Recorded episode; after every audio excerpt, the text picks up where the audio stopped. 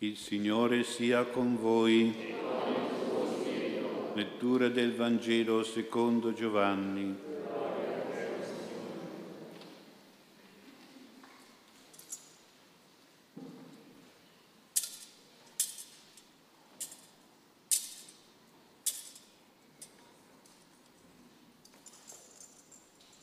In quel tempo il Signore Gesù disse ai discepoli, come il Padre ha amato me, anche io ho amato voi, rimanete nel mio amore. Se osserverete i miei comandamenti, rimarrete nel mio amore, come io ho osservato i comandamenti del Padre mio e rimango nel suo amore. Vi ho detto queste cose perché la mia gioia sia in voi e la vostra gioia sia piena. Questo è il mio comandamento, che vi amiate gli uni gli altri, come io ho amato voi. Nessuno ha un amore più grande di questo, dare la vita per i propri amici.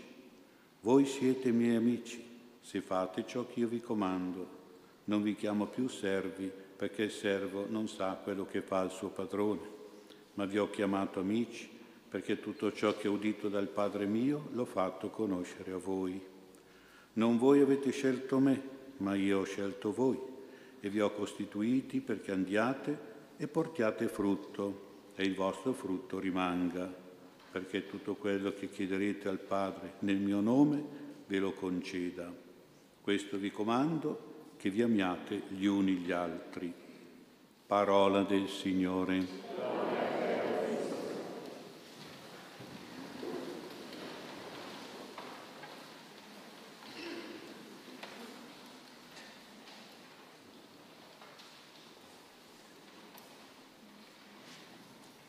Sia lodato Gesù Cristo. Il Vangelo di questa domenica è molto importante perché contiene un insegnamento che è stato fatto da Gesù durante l'ultima cena e quindi ha il sapore di una confidenza e anche di un congedo e contiene quindi, io direi, la più grande raccomandazione di Gesù per noi cristiani. Cos'è una raccomandazione? È un insegnamento che più sta a cuore a una persona e che lui ritiene più importante. E noi riusciamo a capire questo dal nome che poi Gesù ha dato a questo insegnamento così tanto da lui raccomandato. È il nome di comandamento, è un nome particolare, è il nome più grande che poteva dare Gesù a questo suo insegnamento perché si rifà ai dieci comandamenti, che sono i comandi, gli insegnamenti religiosi e morali di Dio più grandi e più importanti. E noi dovremmo ricordare almeno i dieci comandamenti, saperli. In questi comandamenti c'è quello che dobbiamo fare e quello che dobbiamo evitare. Sono una legge di Dio importantissima, suprema, massima. E infatti Gesù dice a noi questo è il mio comandamento. Anzitutto la parola comandamento vuol dire che è un comando, eh? è obbligatorio, è comandata. E poi dice il mio, vuol dire che è tipico di Gesù, esclusivo, originale di Gesù. È una cosa importante questa. E poi sappiamo e riusciamo a capire che Gesù con questo suo comandamento riassume i dieci comandamenti di Dio in uno solo, il più importante, diciamo noi, che è il comandamento dell'amore, che vi amiate gli uni gli altri, questo che io vi comando, questo è il mio comandamento, che vi amiate gli uni gli altri. È bello sottolineare questo, questo amore l'uno per l'altro, vuol dire che ci dobbiamo amare in modo reciproco, in modo vicendevole, in modo scambievole, non so come dirvi tante parole per spiegarvelo in modo anche alternato, oggi io, domani tu, in modo uguale, un po' per uno, metà per uno. Quindi è davvero molto di più questo comandamento del semplice amare il prossimo. Amare l'altro è molto di più del prossimo e amare l'un l'altro ancora di più di amare l'altro, l'un gli altri. Questo comandamento dell'amore l'uno l'altro mi piace proprio raccomand- chiamarlo raccomandazione, perché oggi è un po' la festa della mamma E chi di noi non ricorda le raccomandazioni che la mamma ci faceva e che spero ancora oggi facciano le mamme ai loro figli? Qualche volta ho paura che non lo fanno, però le nostre mamme di una volta erano piene di raccomandazioni per noi. Tutte le volte che dovevamo fare qualcosa, anche soltanto uscire di casa, ti raccomando, ti raccomando, sempre questo ritornello, fa questo, non fare quello, stai attento, ti raccomando. Eh. Erano raccomandazioni, cosa vuol dire? Erano esortazioni, erano dei suggerimenti per fare il meglio o evitare qualche cosa, erano dei consigli che diceva ascolta, ti raccomando, eh. erano a volte degli avvertimenti, stai attento, eh. ti raccomando, stai attento. E qualche volta erano anche degli ammonimenti, guai a te, ti raccomando, guai a te. Quindi certamente tante volte erano delle richieste di fare qualche cosa di importante che dovevano un po' scuocere la nostra pigrizia qualche volta erano dei ricordi, ricordati, eh, ti raccomando, ricordati questa cosa. E un pochino noi siamo distratti, eravamo bambini, un po' smemorati, la mamma ci raccomandava, ci ricordava. Tante qualche volta erano delle suppliche, ti prego, eh, ti prego, ti raccomando. Qualche volta erano delle prediche un pochino lunghine, come quelle di Don Bruno, ma beh, comunque eh, servivano anche quelle. Più delle volte erano degli ordini però, eh, delle leggi devi fare questo, non devi fare quello e bisognava obbedire, fare assolutamente quello che c'era da fare, evitare il più possibile quello che era da evitare. Io penso che le nostre mamme, se non seguivamo i raccomandamenti, ci stavano male. E perché ti ho raccomandato di fare questo e guarda te cosa hai fatto, cosa hai combinato. Cosa... Ecco. E penso che anche Gesù, se è una cosa che ci raccomanda, se noi non la facciamo, eh, ci sta male dobbiamo fare un bel dispiacere a Gesù se non seguiamo questo amore l'uno per l'altro, se non ci amiamo gli uni gli altri. e vuol dire che anche siamo poco cristiani, come saremmo stati poco figli della mamma se non avessimo seguito le sue raccomandazioni. Pochi cristiani che non mettono in pratica questo amore reciproco che è comandato da Gesù, voluto fortemente da Lui, come i dieci comandamenti. Certo bisogna che noi entriamo nell'idea che per vivere questo amore dobbiamo prendere l'iniziativa, ecco, eh, iniziare noi ad amare, ad essere amici, aiutare, essere generosi. E poi naturalmente dobbiamo fare in modo di farci amare dagli altri. Quindi amatevi gli uni gli altri, dobbiamo amare l'altro, ma dobbiamo fare in modo anche di farci amare. È chiaro che se uno ha un brutto carattere, come si fa a farsi amare? Insomma, eh, così voglia tu di amare, poi se però ti comporti male, tratti male, eccetera, eccetera, non è che invogli l'altro a corrispondere, eh, amare l'altro e l'uno l'altro. Bisogna davvero anche che noi ci impegniamo a farci amare con un bel carattere, aperto, socievole, simpatico, gentile, affabile, insomma.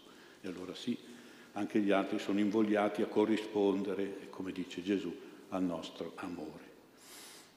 Siamo nella giornata delle vocazioni sacerdotali. Gesù chiama i tanti sacerdoti e la chiamata di Gesù ha proprio come primo impegno è questo del comandamento dell'amore vicendevole, reciproco. Gesù chiama i sacerdoti a portare questo amore, a vivere questo amore nella loro vita sacerdotale. Il sacerdote è anche un padre spirituale di tanti figli, il sacerdote è anche un pastore delle pecore del gregge del Signore, ma dobbiamo pensare che è anche un capo di una comunità cristiana, la parrocchia. E come capo il primo importante dovere di un capo è quello di unire le persone, di coordinare la mente, il cuore, la volontà l'intelligenza delle persone, dei, dei fedeli. E quindi è importante che un capo orienti tutti all'unità nell'amore reciproco, alla comunione, alla fraternità vicendevole, all'aiuto scambievole, alla solidarietà l'un verso l'altro, alla carità reciproca. Questo è il compito del, del capo, diciamo, di una comunità. Il sacerdote edifica la casa di Dio con le pietre vive che, si, che sono i fedeli, E quando deve edificare un muratore deve mettere le pietre una vicino all'altra, una sopra l'altra, ben ordinate, ben in fila, se no la casa crolla. Così il sacerdote deve fare in modo che tutti siano ben coordinati, che stiano bene insieme, come tanti mattoni costruiscono bene la casa di Dio, la casa del Signore, la Chiesa. Il sacerdote deve anche formare la famiglia di Dio e per, fare, per essere in famiglia bisogna aiutare a capirsi, a perdonarsi qualche volta, a collaborare insieme come in famiglia. Abbiamo sentito Gesù ci chiama amici, non solo amici suoi, ma amici anche tra di noi. È importante, amici che si amano, si aiutano, che seguono l'esempio di Gesù, come io vi ho amati. Il santo curato è il patrono dei parroci e dei sacerdoti, l'esempio dei sacerdoti, diceva che il sacerdote deve mettere l'amore nella sua parrocchia. Questa era la prima cosa per lui, e lo dice un santo. Eh un santo parroco, qual è la prima cosa? Mettere l'amore nella sua parrocchia. È un compito importantissimo, vuol dire aiutare la gente a volersi bene, ad essere amici e fratelli in Cristo. Solo così c'è la gioia parla, di cui parla Gesù. Vi ho detto queste cose, questo comandamento, perché la mia gioia sia in voi e la vostra gioia sia veramente piena. E io penso che davvero la gioia di un sacerdote, di un parroco, è quello di vedere la gente, i suoi fedeli, che si vogliono bene, che si aiutano, che collaborano. E quindi, d'altra parte, la più grande sofferenza di un sacerdote, la più grande tristezza di un sacerdote, tanto che qualcuno pensa ho fallito nella mia vita, è quella proprio di vedere che la gente si parla dietro, che la gente non, non si capisce, che siano litigi, che ci sono cattiverie, gelosie, invidie, critiche, l'un verso l'altro. Questa è la tristezza più grande di un prete proprio. E ve lo dico perché ne ho di esperienze di anni. Speriamo che non sia così nella nostra parrocchia. Ecco. Cosa vuol dire? Come possiamo allora aiutare e favorire le vocazioni sacerdotali, quelle avviate, mature come la mia, o quelle nuove da iniziare? Bisogna che formiamo delle parrocchie, delle comunità cristiane dove veramente ci siamo gli uni gli altri, dove veramente c'è stima, c'è conoscenza, c'è amore, magari anche c'è un po' di comprensione, di perdono, questo è naturale in tutti i gruppi, in tutte le realtà sociali. Vivere come fratelli, vivere come amici, operatori e collaboratori nello stesso tempo. Ecco, questa è una cosa molto importante per favorire davvero le vocazioni. Infine ricordiamo la modalità di questo amore reciproco che deve essere quella di Gesù. Lui dice amatevi gli uni gli altri come io vi ho amati. In quel come io è molto importante, perché Gesù lo spiega poi come amore più grande. Nessuno ha un amore più grande di questo, dare la vita per gli amici. Che cosa vuol dire dare la vita? Sembra una cosa un po' boh, generica eh, do la vita, che cosa è la, do la vita? Dare la vita, sapete cosa vuol dire? Vuol dire sacrificarsi per gli altri, vuol dire donarsi agli altri, vuol dire fare sacrifici e rinunce al nostro egoismo, a noi stessi, vuol dire attivare l'altruismo dentro di noi per il bene degli altri, vuol dire lavorare e faticare per aiutare gli altri, per soccorrere il prossimo, compiere fino in fondo bene il proprio lavoro, il proprio dovere per sostenere la vita degli altri, a costo anche di mettere da capo, qualche volta anche di rinunciare al nostro vivere, alla nostra vita, al nostro mangiare, al nostro riposare, al nostro divertirci, al nostro guadagnare. Questo è importante, ci deve essere questo dono di vita, no, ma molto concreto, eh, molto anche difficile da vivere, il dare la vita è sacrificare se stessi per gli altri, è la più grande prova di amore questa. Senza sacrifici non c'è amore. Chi cerca e persegue il divertimento, il suo piacere, la sua festa, il suo svago, il suo riposo, la sua vacanza, il suo spasso, il suo egoismo, in pratica non vive.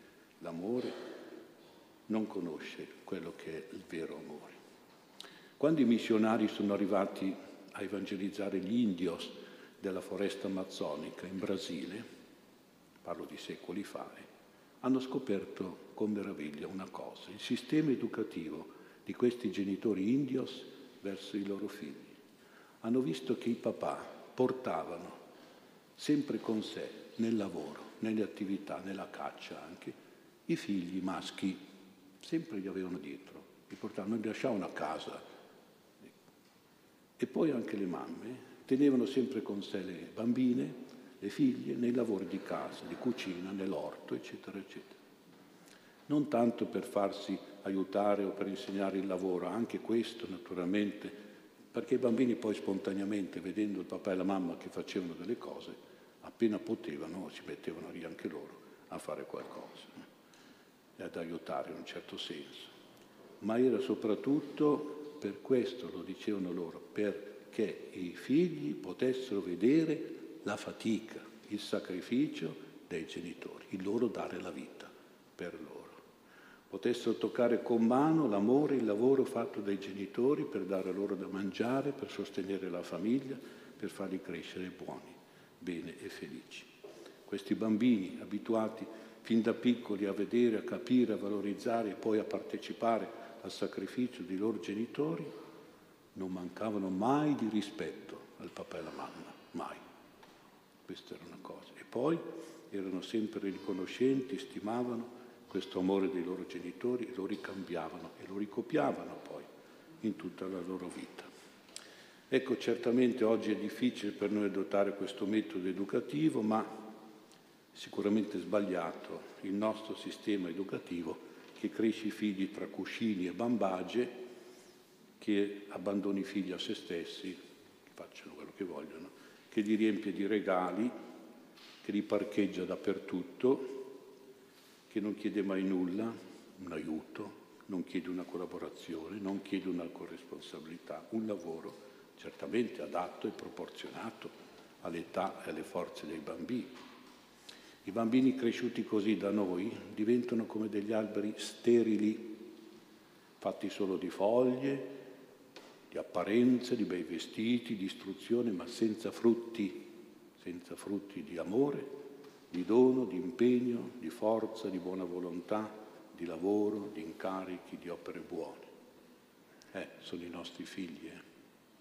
ma li abbiamo educati male noi, gli indios sono più bravi.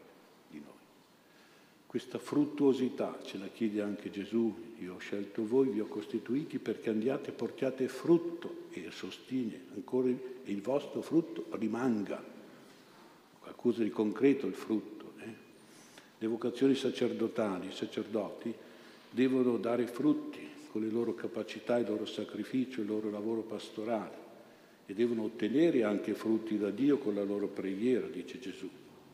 In genere questi frutti materiali e spirituali rimangono, eh, perché tanti ricordano il loro parroco, il loro sacerdote, eh, mi, ha, mi, ha, mi ha aiutato, mi ha educato bene, mi ha fatto un buon cristiano quel tal parroco ha fatto questo nella chiesa, ha fatto questo nell'oratorio, ha fatto questo, quell'altro ha fatto questo. E c'erano i frutti, qui sono i frutti concreti, eh?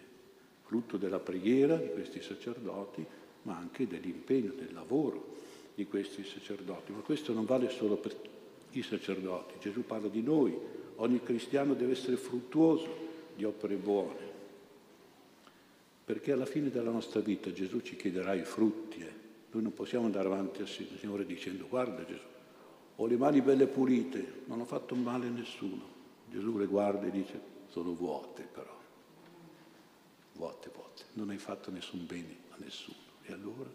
E non è il paradiso, non è il posto per te. E allora bisogna ricordare questo. Oggi è la festa della mamma, magari i bambini pensano di offrire un fiore, eh? portate un fiorellino alla mamma,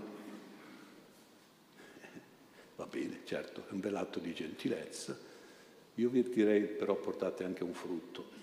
Eh, è bello offrire un fiore, sì, te mamma, fiorellino, oggi la festa, sì, portagli un frutto.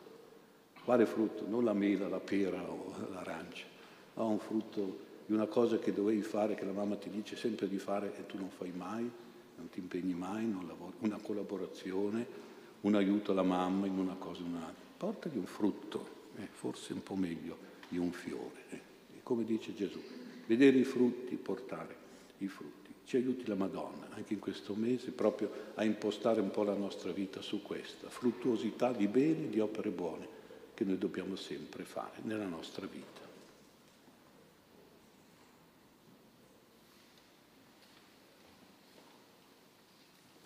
Ricordo la mia esperienza di quando ero bambino, tanto per chiudere. Mia mamma aveva un negozio, no? polleria e naturalmente ero in negozio tutto il giorno. Io ero a casa e cosa facevo? Studiavo cosa faceva la mamma da mangiare, come faceva, poi io chiedevo, mamma come si fa questo? Insomma, arrivavo a casa, trovavo la tavola pronta, avevo fatto il sugo, la pasta, il riso, eh, però diceva che mangia, era sempre buono, beh, anche se non sempre mi riusciva bene all'inizio. Però eh, questo vuol dire una mamma è felice di trovare, vado a casa trovo dei frutti, eh, trovo qualche cosa. Era stanca, poverino. Arrivavo a casa, però era tutto pronto. Eh, io ero solo lì in casa e facevo questo per parlare. Forse i vostri bambini dovreste un po' imparare, non dalla mia esperienza, perché non ero bravo, anche, neanche da piccolo, però un po' monello anch'io. Però, ecco, questo dare il frutto, dare un frutto alla mamma, forse è la cosa migliore che ci aspettano un po' tutti da noi.